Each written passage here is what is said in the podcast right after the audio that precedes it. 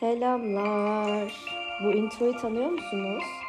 Birazdan şarkı başlayacağınızı da tanıyacağınıza emin gibiyim. Sigara düet geliyor.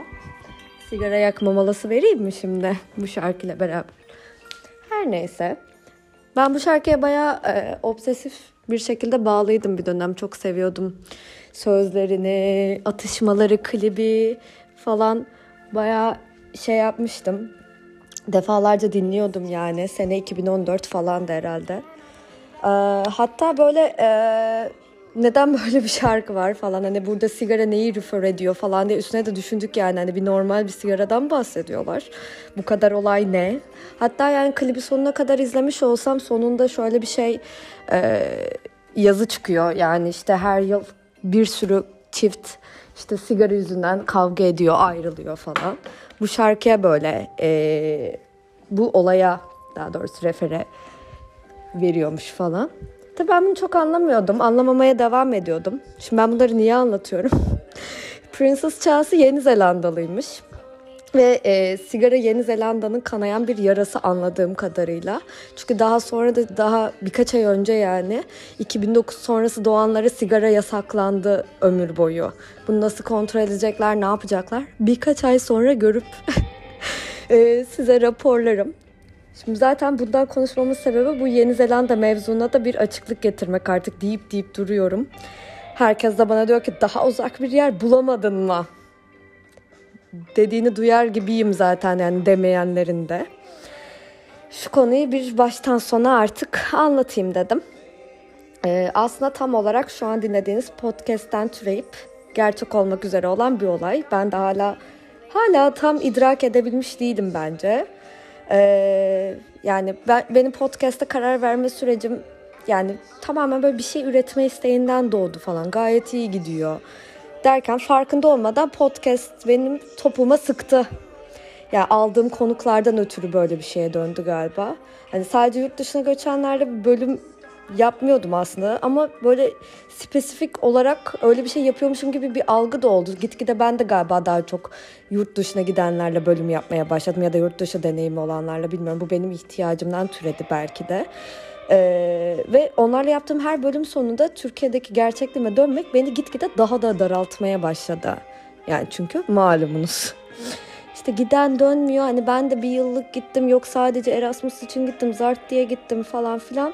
Ama işte burada her şey o kadar kolay ki e, dönmeyeceğim galiba. Dönmemenin yollarını arıyorum diyenleri duydukça e, can bu da çekti tabii yani. Gel gelelim bu bölümleri yaptığım insanlarla e, konuştukça falan kendime bir türlü ama buradan çıkış yolunu bulamadım yani. Çünkü o insanlar ne bileyim iş bulup gitmiş, yok işte e, okumaya gitmiş, partneri var diye gitmiş. Hani e, bunlar bana yani benim okumaya mecalim yok. İş bulup gitme durumum yani öyle bir mesleğim yok. Nasıl uzaktan bulacağım falan.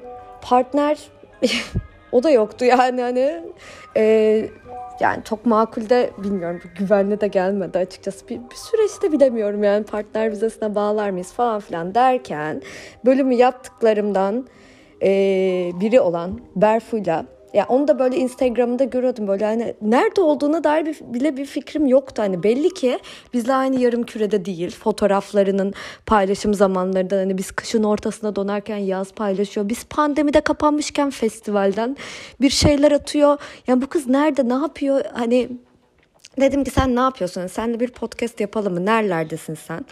O da dedi ki ben Yeni Zelanda'dayım. İşte şu şu vizeyle geldim yapalım. Aslında biz bu konuşmayı bundan 5 sene önce de galiba bir yaptık. Çünkü ben o zaman da sormuştum ne vizesiyle gittim falan ama hiç böyle bir idealim, öyle bir düşüncem hani Türkiye'de kalırım falan diye devam ettiğim bir dönemdeydim. Yani ofis falan yeni açmıştım bayağı yerleşik hayata. Adapte do- adapte olmuş şekilde gidiyordum. Neyse sonra biz Berfu ile bölümü yaptık. Yani o bölümü de linkleyeyim dinleyin anlatıyor falan. Nasıl geldiğini. Working holiday vizesiyle gitmiş. İşte bu vizenin şartlarını falan. Ben şimdi bir kısaca bahsedeyim. Ama siz gene de bölümü dinleyin ha.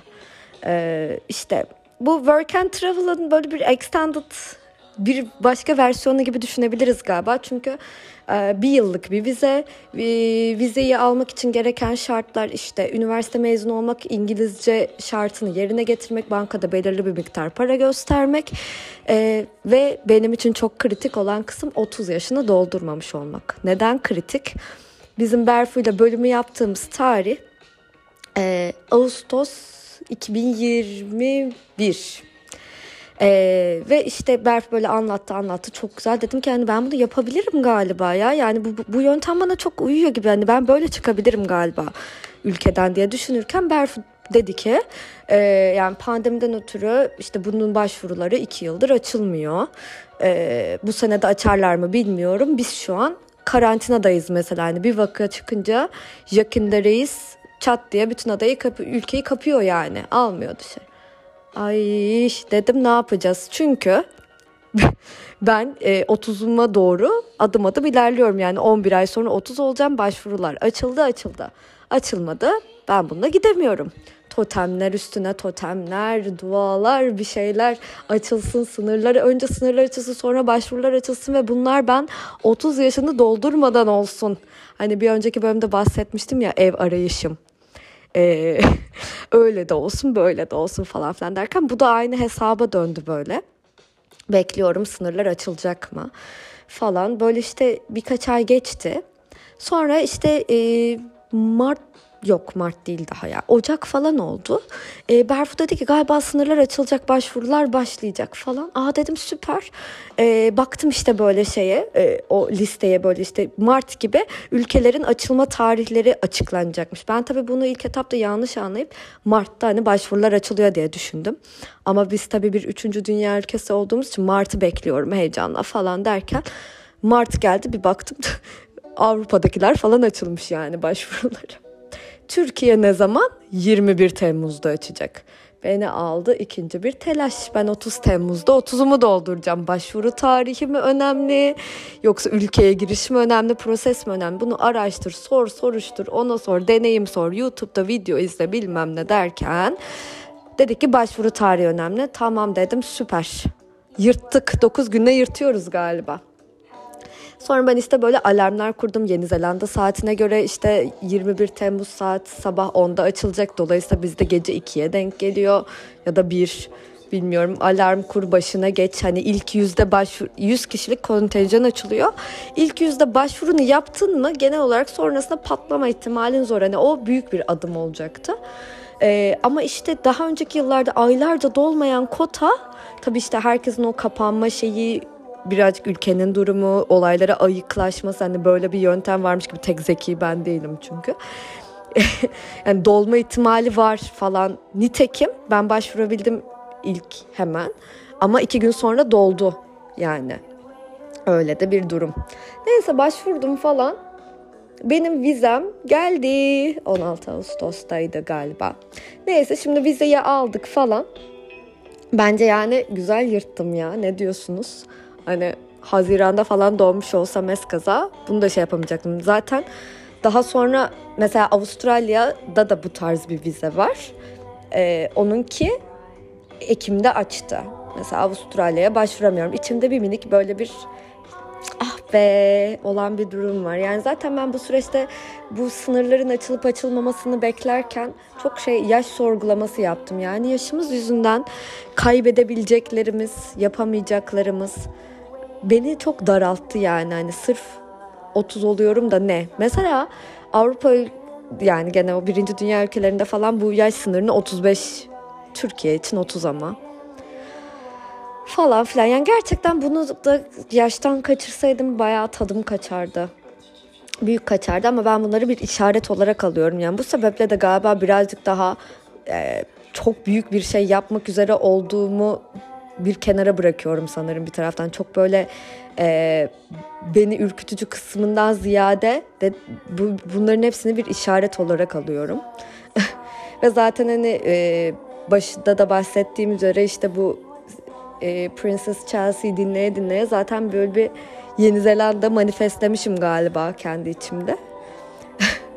bir de küçükken bunun hep şakasını yapıyorum. İşte herkesin o daha uzak bir yer bulamadın mı sorusuna cevaben annem küçükken böyle sinirlen ben küçükken bana sinirlendiği zaman veya işte böyle bir şey oldu tartışma sırasında hep dediği cümle şeyde Papua Yeni Gine'ye yollayacağım seni ya da oraya git o zaman falan. Ne alaka değil mi?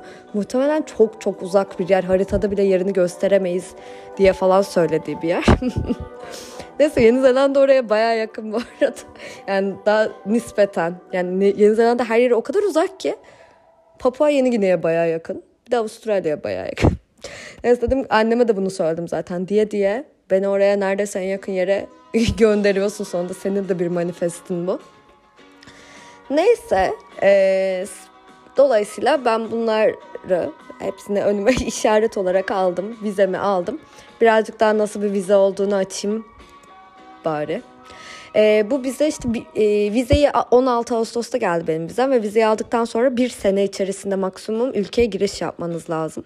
Hakkı kaybetmemek için. Ben de bunu böyle olabildiğince sonuna kadar hani Türkiye'de daha kullanayım en sonuna doğru gideyim diye zaten planlıyordum. Öyle de yaptım. Ee, bir sonraki sene yani 6 Ağustos'ta Türkiye'den gidiyorum. 8 Ağustos'ta ülkeye giriyorum oranın şeyine göre. Ee, öyle bir plan doğrultusunda ilerliyorum. Ve girdikten itibaren de bu vize bir sene orada kalmamı sağlayacak. Giriş çıkış yapabilirim. Ee, herhangi bir iş yerinde yani beni alan herhangi bir iş yerinde maksimum 3 ay çalışıp sonra iş değiştirmem lazım. Ya da hiç çalışmayabilirim. Avrupalılar böyle yapıyor mesela. Çok parasal dertleri olmadığı için muhtemelen 12 ay sırf gezi modu. Ya da herhangi bir eğitim kurumunda galiba 6 ay eğitim alabiliyorum ama eğitime çok doyduk ya. Onu yapamayacağım yani. Gel gene büyük konuşmayayım da. Neyse e, şu ana kadar nelerim belli onu söyleyeyim.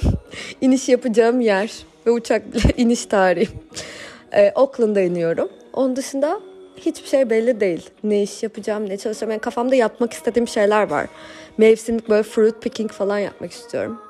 Ve şimdi bu belirsizliğe bir sigara yakmak istiyorum. Müsaadenizle. Ama işte heyecanlı bir tarafı da var dediğim gibi. Hani ilk gittiğimde oranın kışı olacak. Ee, Ağustos'ta buradan gittiğimde. Ee, şeyi bile bilmiyorum yani bu nasıl bir outfitle gideyim hani burada böyle cıbıl cıbıl gelip üstüme eklene eklene eklene gidebileceğim bir düzenek mi yani yazdan kışa gidiyorum çünkü sanırım öyle olacak ee, gittiğimde oranın kışı hani hemen mevsimlik işe bence girişemem ve bence indiğim yerde Auckland'da bir işe girmem mantıklı öyle bir şey yaparım diye düşünüyorum işte neler yapmak istediğime ilişkin böyle kafamda bir şeyler var ama tabii ki yani hiç bilmediğim, görmediğim yerde bu fikrim de çok çok değişebilir. İşte insanları takip ediyorum gidenleri, ne yapıyor, ne ediyor. Hani kalmak ister miyim sonrasında yoksa hemen dönmek mi isterim koşa koşa. Yani gerçekten bilmiyorum. Hiç böyle bir şeyi hiç yapmadığım için dediğim gibi süreç gösterecek. Hani bunları da zaten bunları bu arada güncelleme ihtiyacı ve isteği içinde olacağımı düşünüyorum. O yüzden zaten bu sezonumun başında e, 30 bölüm çıkar diye düşünüp 30 bölüm sözü verdim. Çünkü bence çıkacak yani hafta iki bölüme bile çıkabilirim belki. Neyse. Hmm. Yani böyle bir süreç olacak. Şu anda da e, onun için o belirsizliğe güzel bir geçiş dönemi yaşıyor gibiyim. Çünkü işte bahsettiğim gibi e, evsiz ve göçebe hayatımın ikinci haftasındayım galiba. Tam şu an İstanbul'dayım. İşte yarın Bursa'dayım. Sanır, sanırım değil Bursa'dayım. Haftaya geri İstanbul'dayım. Bir, bir iki gün ama sonrasını bilmiyorum gene ne gösterecek. Ee, kendime böyle bir göçebe çantası hazırladım. oradan oraya, oradan oraya işte. Hani biraz beni zorluyor tabii alışkın olmadığım bir şey. Hmm, stabil olmayan yaşam. O yüzden böyle delirmemek için de böyle mümkün mertebe gittiğim şehirlerde rutinlerimi devam etmeye çalışıyorum. İşte İstanbul'a geldiysem işte ve o gün salıysa ve yapabiliyorsam pola gidiyorum. Ee, ya da işte Bursa'da öyle bir rutinimin olmadığı bir yerdeyse işte sabah yogamı yapayım, kitabımı okuyayım, kahvemi içerken. Hani evde sürdürdüğüm şeyi aynen devam edeyimi etmeye çalışıyorum. Bir tık iyi geliyor bu değişiklikler silsilesinde. Hmm. İşte kaldığım yerlerde böyle işte e, oranın benefitlerinden normalde yapamayacağım şeylerden maksimum fayda sağlamaya çalışıyorum. Mesela şu an işte karşıda kuzenimde PlayStation var. Bu yaşta PlayStation oynamayı öğrendim ve maalesef alıştım. Anında bağlandım ve bağımlandım gibi oldu. Zaten benim böyle şeylere e, ne denir? Direncim çok yüksek değil. Hemen bağımlısı olabiliyorum. Nitekim öyle oldu. Hemen çözüp böyle bir sabahtan akşama gözüm kör olana kadar PlayStation oynama loopuna düştüm. Neyse ki oyun bitti. Ee, Detroit Become Human oynuyordum. Onda en son en son değil 5 sene önce ilk zaten ilk çıktığı zaman Nazlı arkadaşımdan duymuştum.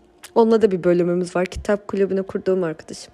O ilk söylemişti de o zaman böyle çok teknolojik muhafazakarlıklarımdan çok çıkamadığım için böyle bir deneyip ee, yok ya ben bunu yapamam işte çok çok grafik falan. Ben Mario'dan devam falan diye böyle şey yapamamıştım. Ama şimdi böyle bir gene geçen hafta bir lafı geçince işte kuzenimle de PlayStation olunca söyledim işte aldık oyunu falan. Hadi dedik oynayalım. Ve böyle şey yaptım yani yok dedim hani biraz muhafazakarlığı bırak Berzecim. Bu bende zaten şöyle bir fikri yarattı yani böyle artık eski şu an böyle konfor alanımdan yani 5 sene önceye göre çok minik bir örnek üzerinden ilerliyorum ama çıkmaya daha okey olduğumu gördüm bu minik örnek üzerinden yani.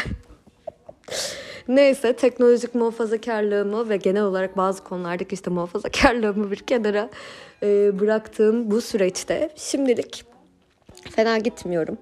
E, zorunlu bir şekilde kendim mindful oldum gibi oldu. Kendimi buna soktum. Çünkü öteki türlüsü beni daha çok delirtecek gibi. Hani önümü bilime, bilemediğim için e, işte ne olacak ne bitecek hani bunların çok ihtimalli. Aynı oynadım Detroit Become Human gibi.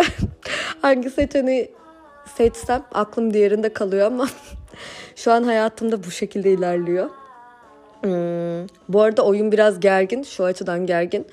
Ben 50 sene sonrasını da geçiyor diye hatırlıyordum ama değilmiş. 2038'de geçiyor ve androidler yapay zeka işte işlerimizi full ele geçiriyor ve özgürlüklerini istiyor benim seçtiğim seçenekten. Of spoiler alert mi oldu? Neyse. Oynayan oynamıştır ya benim gibi herkes PlayStation'la bu sene daha yeni tanışmış değil. Yani özür dilerim spoiler alert'ı bir yere koyarım artık. ee, ah 18 dakika aralıksız konuştum. İnanılmaz. En uzun monoloğum oldu galiba ama anlatacak şeylerim varmış sanırım. Özetle Yeni Zelanda vizem böyle bir noktada. E, şu an ben de bu anlattığım kadarını biliyorum gerçekten. Ama daha fazlasını istiyorsanız, e, 30'unuzu doldurmadıysanız böyle bir şeye başvurma gibi bir niyetiniz varsa e, sorularınızı cevaplayabilirim. Kendi bildiğim kadarıyla yani Yeni Zelanda ile ilgili değil ama vize başvuru süreciyle ilgili sorularınızı henüz cevaplayabilecek yerdeyim. Ee, o halde ben bu kaydı burada bitiriyorum. Kendinize iyi bakın.